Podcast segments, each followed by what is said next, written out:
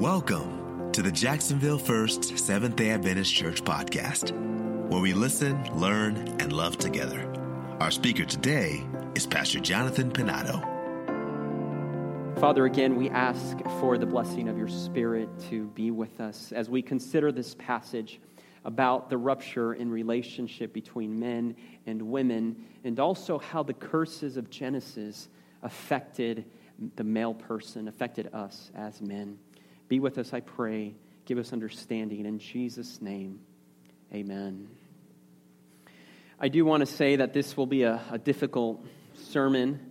Um, I do want to affirm if you're a man and you're here today, I want to thank you for being here at church today. Thank you for doing that because uh, uh, men are actually hardly men, men are the one men, men men never come to church. I think that's kind of the word. You know, if you know if you look around a church, a church is full of of women, and we're thankful for the women. But then you ask, well, where are the men? We're the husbands. And, and so if you're here today, I just want to thank you. If you're here today, this sermon isn't for you at that town. This is for the other men who didn't come today. No, I'm just kidding. I, I think there's something that we can, we can all learn. So let's start. Open your Bibles to Genesis chapter 3:16, and I will put it on the screen because there are some specific words that I, I want to highlight. Genesis chapter 3, verse 16. And again, know that as I'm preaching this sermon, I'm preaching it to myself as well. Genesis chapter 3, verse 16. Let me know once you have it. Genesis chapter 3, verse 16. This is the last half of that verse. We considered the first half last week, but this is that last half. And to the woman he said, I will make your pains in childbearing very severe. With painful labor, you will give birth to children, and your desire will be for your husband, and he will rule over you. And I want to focus on this passage here. Your desire will be for your husband, and he will rule over you. Now, not only is, is this going to be a difficult sermon for me to preach, uh, but this passage here, this phrase here, is also a very difficult phrase. And the reason why it's difficult is because these words, desire, let me go back there, is that is because these words desire and rule are not found that often in the scripture. Uh, this phrase, even, is also found in just one other place in Scripture. And so, as you're trying to make sense of what does this mean, you're hard pressed to find information in other biblical passages because it, it doesn't come up, these words don't come up that often. In fact, they call that a hapax legomenon. That's a fancy, that's a fancy word for saying when there is only one occurrence of that word in the entire Bible. That's what that means, okay? Now, the word de- they're used for desire, teshuka, is not quite a hapax but it's close. This word for desire is only used three times. Three times in the Old Testament. Only three times. The first time is Genesis 3.16. Uh, the other time is in Genesis chapter 4, 7, and we're going to read it here in a little bit. And the other time will be found in the book, The Song of Solomon. So as we're trying to figure out what does it mean, desire, we're limited with the amount of, of uses of this word, but let's try to see if we can't make sense of this word, teshuka, desire. In the Septuagint, it is translated apostropheo, and I, I, wonder, I didn't do too much research on this, but I wonder if that word apostropheo, does that sound like, some, like a familiar word to you? Apostrophe, yeah. I don't know if that's where that comes from or not. I didn't do enough research on it, but that means a turning. So if we were to read this in, in the Greek, it would say, and you will turn towards your husband. It doesn't use the word desire, it uses the word turn. And again, we're trying to make sense. What does this mean? Your desire will be for your husband, or you will be turning, or you will turn towards your husband. Let's look at the second the second uh, place where this word is found in the Old Testament, which is Genesis chapter 4 7. It says, This is the story of Cain and Abel. And this is where God is approaching Cain, and he says, Sin, and, and God describes sin in this passage. It's, it's giving sin this characteristic as if sin is, is an, a, a live entity in this passage a human entity. And it says, sin to Cain, sin desires, and that's that same Hebrew word teshuka, sin desires to have you, but you must rule over it. Now, do you see some similarities with what we just read? Genesis 3:16. To the woman, your desire will be for your husband, and he will rule over you. In Genesis 4 7, the same exact phrase sin desires to have you, but you must rule over. In fact, those two words for rule are the same word in the Hebrew, mashal. So, this is the other place that the word desire is used in the Old Testament. And finally, the third place where the word desire is used in the Old Testament is in Song, Song of Solomon, chapter 7 and verse 10, where here uh, the, uh, the bride says, I belong to my beloved, and his desire, teshuka, is for me. His desire is for me. This passage here in Song of Solomon, chapter 7 and verse 10, parallels another passage in Song of Solomon, uh, 2.16, and Song of Solomon 6.3, where the bride says, My beloved is mine, and I am his. And it says that twice in the book Song of Solomon. And this is a similar phrase. Uh, the bride speaking, I belong to my beloved, and his desire is for me. It's sharing that same concept. I am my beloved's, and my beloved is mine. I belong to my beloved, and his desire is mine. The idea here, as the Old Testament uses the word desire, is it, is it, it gives the idea of mutuality, reciprocity. The relationship between men and women between husband and wife should be reciprocal and equal. That's, what, that's how the word desire is used. I belong to my beloved, and his desire is for me. We first see this principle of mutuality, reciprocity, and equality in Genesis chapter 2. After Eve is created, what does Adam say of her? She is flesh of my flesh and bone of my bones mutuality and equality. In fact, the Apostle Paul will, will take that same imagery of flesh and bone in Ephesians chapter 5, and he says, For, for men never, never hurt their own bodies but rather they take care of their bodies and they nurture their own bodies. And then he says, likewise, your wives, you should treat them like they are your own body, based in Genesis chapter 2, because they are flesh of your flesh and bone of your bone, mutuality, reciprocity, and equality. Another aspect that of the woman being equal to man and that she should have a mutual relationship with man is the fact that she was created, the Bible says, from the side of man or from the rib of man. And, and some theologians have said, uh, Ellen White, is that that, is a, that signifies equality. That the wife or the woman is equal to the man or to the husband. And then they'll make this analogy woman was not taken from the head of man as to rule over him, nor was woman created from the feet of man as to be trampled by him. But she was created from the side of man as to stand side to side as man's equal. And again, let's not forget that both men and women are the image of God. Women and who they are in their being show us who God is. That's in Genesis chapter 1. As I mentioned, the Apostle Paul, he affirms this teaching in the New Testament, this teaching of mutuality and equality and reciprocity. Notice what he says in 1 Corinthians chapter 7 and verse 4. The wife does not have authority over her own body, but yields it to her husband. And at this point, all the men stop reading and they say, Amen. Amen, right? Hey, but it doesn't stop there.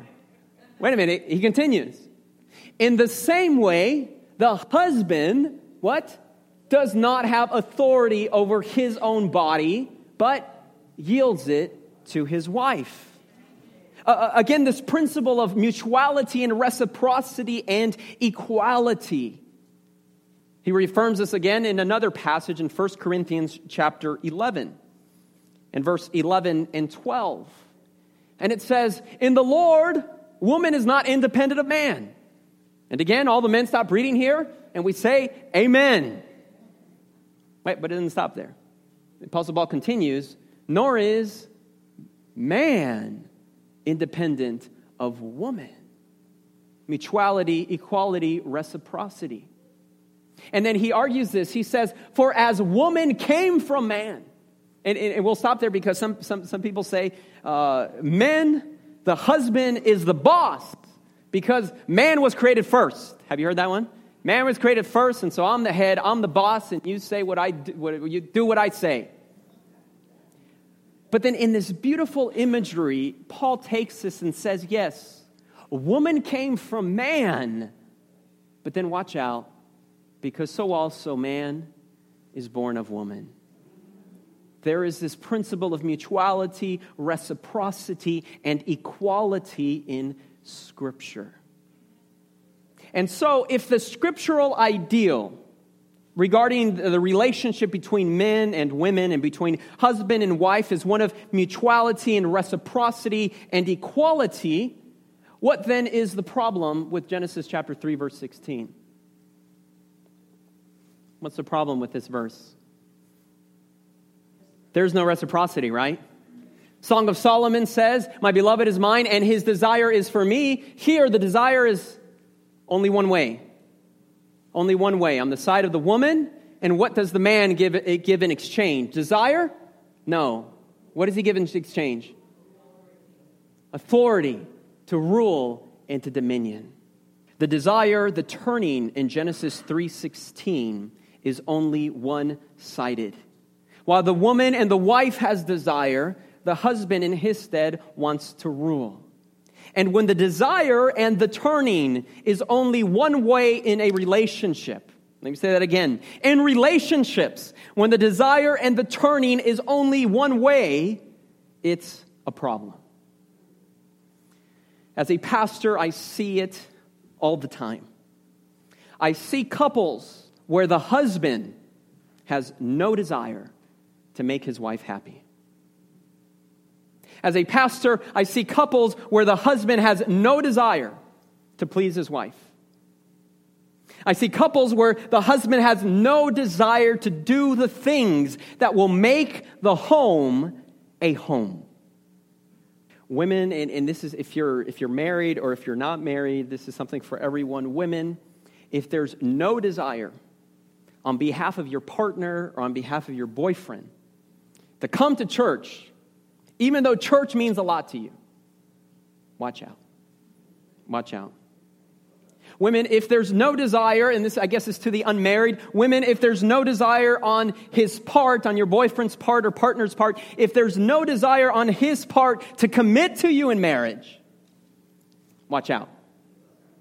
If there's no desire on behalf of your partner to find a job, watch out. If there's no desire on the part of your boyfriend or, or partner to make something of himself, to move on up, watch out. Watch out. If there's no desire to have shared values. Now, we have this thing, have you, have you heard that saying, opposites attract? Right? And, that's, and that's true, but there's limits to that. Um, I, and I think the limit is you're shy and he's not shy, and so you guys attract. And that's about it. That's about the limit of opposites attract. But regarding everything else, you guys should be on the same page. If there's no desire to have shared values, so what do I mean by values? If you're not on the same page regarding your finances, if you're not on the same page regarding your family, if you're not on the same page regarding your children or, or spirituality or education or, or your goals or your careers, if you're not on the same page for retirement or you're not on the same page regarding hobbies and, and habits, Watch out. And I've seen husbands, I've seen partners, I've seen boyfriends who it doesn't matter what you say, they have their mind made up, and that's that. Watch out. If you're not married and you see no desire in the part of your boyfriend, then he's not worth it. And that's him. He's not worth it. I'm speaking to the unmarried. He's not worth it. He won't change once you do marry. And women, you can do better. Ladies, don't settle for anything less than the best. Air Force, aim high. Aim high because, ladies, you deserve it. I don't know if this is saying too much, you know? But I sometimes look at marriages and I'm like, wonder, you know? She's just such a wonderful woman. How in the world did she end up with that guy? Sorry, sorry, guys, but I'm, I'm just from a pastoral perspective. You know, I say that and I. If you're married and you're still having challenges, however, with mutuality in, in values and in desires, then we'll be praying for you because it makes it difficult once you are married. When I do marital counseling with couples, I tell them the first thing I tell them is, yeah, we're going to talk about skills of conflict resolution and, and all these other kinds of things. But the key here to a successful marriage is to have both parties being willing both parties having a desire, both parties having goodwill. If there is a desire on both to do whatever it takes, to put forth whatever effort is required to make the necessary changes, if the desire is mutual, then there's nothing that can stop that marriage or break it apart. But what we see in Genesis chapter 3:16, and I, that's why I call it man's corruption, is because the desire is no longer mutual as it should be, but the desire is only one way. And the husband, in turn, according to this passage, or men, in turn, according to this passage, their desire is not for their spouse, or, or, but it is for dominion and for authority and for ruling. And so we now come to this word here for rule and dominion. In the Hebrew, it is the word mashal, and the word mashal is, is actually used quite regularly throughout the Old Testament. And the word mashal means to rule, to have dominion. It also specifies an area of dominion. It means to have authority and to govern. The first time that we see this word used in the Bible is not Genesis 3:16, but it's Genesis chapter 1 and verse 17 and 18. And it's in relationship to the sun and to the moon. Notice what the biblical passage says. And this gives us an understanding of what the word mashal, ruling, the biblical concept of mashal in the Bible. Genesis chapter 1, verse 17 and 18, it says, God set the sun and the moon in the sky to do what? Give light on the earth and to govern. Guess what word that is in the Hebrew?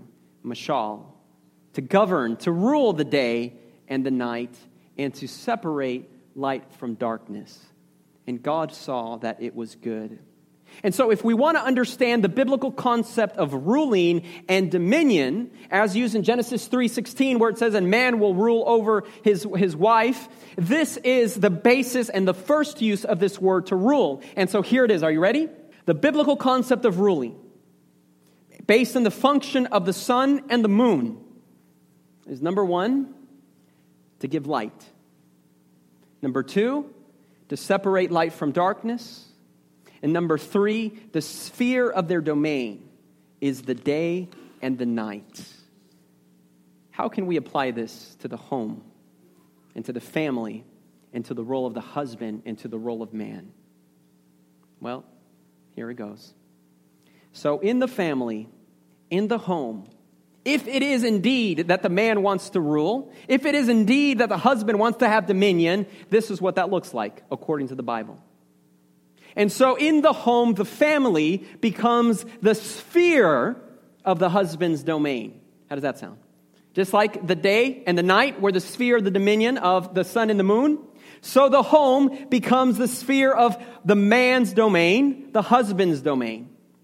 And the role of the husband now becomes similar to the role of the sun is that the role of the husband is to be a light in his family and in his home. How does that sound? That's what it means to rule in the home. The role of the husband is to be a light in his home and in his family. The husband is the one who in the home will separate between the light and the darkness. How does that sound? The husband is the one that is the beacon, the anchor in the home. The biblical concept of dominion is primarily about responsibility in the home. But as men, sometimes we want the privilege of authority without the responsibility of authority.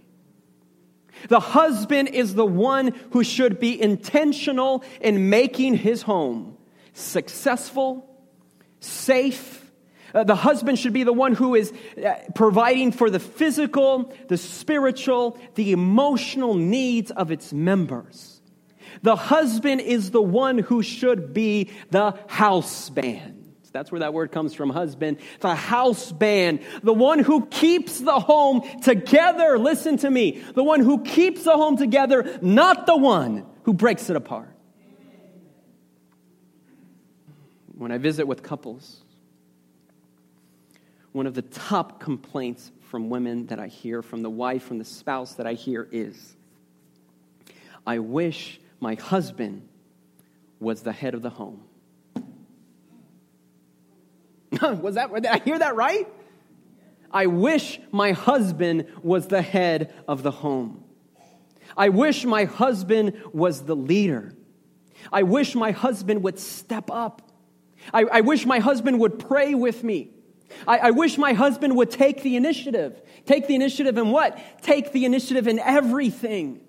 Because I feel that I'm doing this all by myself. I'm married, but there's no help. All he does is come back from work, sit on the couch. That is, if he has a job, he comes back from work, sits on the couch, watches TV, and then expects me to serve him food. You know, and, and, and as a man, and, and I say I'm preaching this to myself, this is a hard subject for, for me to, you know, that call to step things up. Because it's so easy for men to be passive. I don't know what that's about, but I don't know, at least for me, it's easy for me to be passive. And the funny thing is that men, as men, we will try to be number one at work. You know, I have to prepare a sermon, and you better guarantee that during the week I'm spending hours upon hours upon hours on this sermon and on the computer and getting my slides right and making sure that everything is just right. But then when it comes to the home, ah, well, you know, no. That'll take care of itself.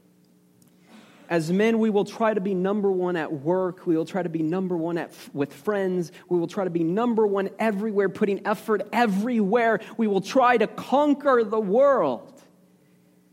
But then when it comes to our home, there's nothing left to give. We have the saying in Spanish, candil de la calle y obscuridad de la casa. It means he's a light outside, outside the home. Everywhere he goes, he's a light. But inside the home, it's darkness. You know, and, and, and, I, the truth is, I don't know what to do about this. You know, we have, a, we, we have men's ministries, and I, I don't know if it's really active here at our church or not, but, um, you know, we have men's retreats that we do. We, there's books, there's resources. Um, and it's just a call and an appeal that I'm making right now to, to men is that your wife needs you. Your children need you. Your church needs you. And that's why I said, if you're a man and you're here today, I thank you for being here today. Uh, because men are, are, nowhere to be found in churches. It says, Where are the men? I have a friend who's studying at Andrews, and he's from Canada, and he was telling me that he knows someone in Canada that is just super successful at winning men over to the gospel. And that his church is just filled with men. And I said, That's, that's amazing. How, how do you do that? And he's like, Well, because he does all these testosterone filled events you know, during church, because sometimes church can feel a little, uh, I don't want to say the word effeminate, but a little, not masculine, right?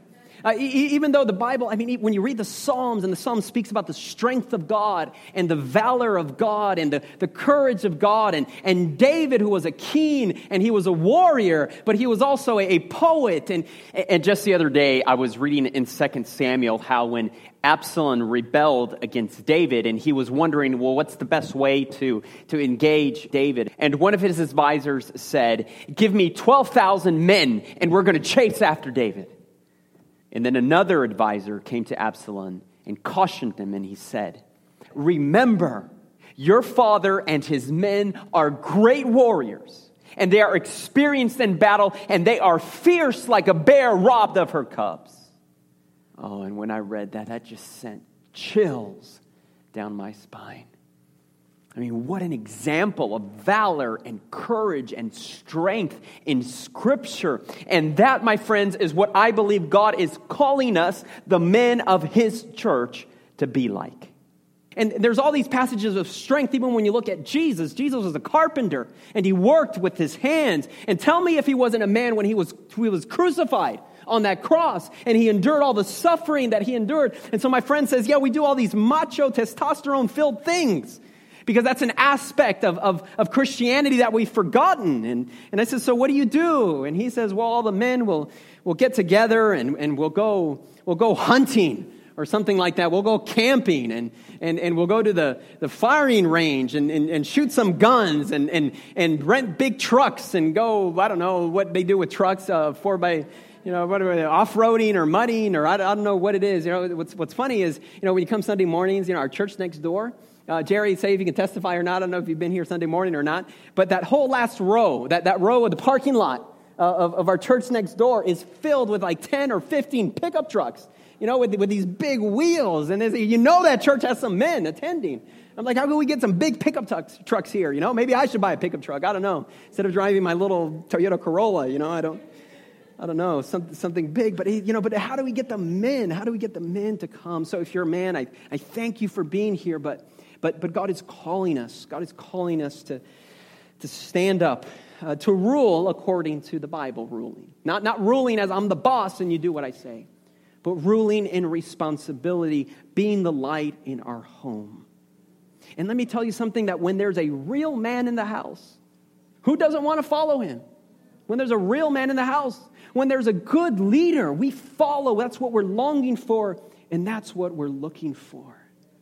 And so when I speak about the corruption of, of man, this is, what, this is what is happening here in the biblical passage. The desire is only one way, and then man misunderstands his dominion and his rule. And instead of ruling according to Scripture, he's ruling in tyranny and by strength of force. And so the verse continues, the curses continue upon man in Genesis chapter 3 and verse 17. Cursed is the ground for your sake, the biblical passage continues. Cursed is the ground for your sake. Through painful toil, you will eat food from it all the days of your life. And it will produce thorns and thistles for you, and you will eat the plants of the field. And by the sweat of your brow, you will eat your food until you return to the ground, since from it you were taken for dust you are, and to dust you will return. This is the curse that is placed upon, upon man. The passage continues man is not left without their share of difficulties. In fact, the word that is used here for painful toil is the same word that is used in verse 16 to describe the pain and the suffering of women. That, that emotional aspect, ishabon, not, not, not the physical pain, but that emotional aspect, so that men in their jobs and in their work will also find pain emotional pain, anxiety, and stress. The difference being that while the pain for women comes from inside, for the man, the pain will come from external sources. Work for men will no longer be characterized with satisfaction and fulfillment, but with toil by the sweat of your brow the work for men will be, will be now filled with frustration and with futility and ultimately death. Solomon alludes to this passage here in Ecclesiastes chapter 2 and verse 11. Let's, let's, let's read it here. Solomon's reflection. Notice what he says. And yet, when I surveyed all that my hand had done and what I had toiled to achieve. It's the same word there from Genesis chapter 3. You know, with the sweat of your brow, you will eat food. Uh, with painful toil, you will eat food from it all the days of your life. And so here Solomon is surveying all that my hands had done and what I had toiled to achieve. And if you're not familiar with what it is that he did, let me tell you a little bit something here. Solomon's reflection, being the wisest, the smartest man. He says, Everything that my hands had done, you know what his hands had done? He says, I will seek out pleasure, he said, because he found that wisdom was folly. And so he says, I will seek out pleasure. And he says, I sought out pleasure and I sought out all forms of pleasure. And then he says, I sought out laughter and I sought out entertainment. And, and then, not satisfied with that, he said, I sought after wine. And then he says, Not satisfied with that, I sought after folly. And not satisfied with that, I undertook projects, building projects. I built gardens and I built mansions and I built reservoirs. And, and then he said, not satisfied with that, I turned to materialism. And I purchased slaves, he says, men and women. I purchased them. I purchased herds. I purchased flocks of silver. I purchased flocks. I purchased silver. I purchased gold. I purchased, or I had musicians play with me all kinds of music. And I had singers and I had dancers. And he finally says, I had women as well. I denied myself nothing that my eyes desired. Oh, wait a minute. There's that word again desire. I denied myself nothing, he says, of my eyes desired. I refused no pleasure. And after experiencing all of that, he says, when I surveyed it all, and, I, and everything that I had done, and, and everything that I had toiled to achieve, everything was meaningless. A chasing after the wind, nothing was to be gained under the sun. What, what, what, what Solomon is talking about here as a man, could we call it a midlife crisis? You know, he's looking for that fulfillment. He's looking for that fulfillment somewhere else. By the way, I was thinking about that because I'm like, I'm 37 now. Am I close to my midlife crisis? I don't know. Where, when does that start?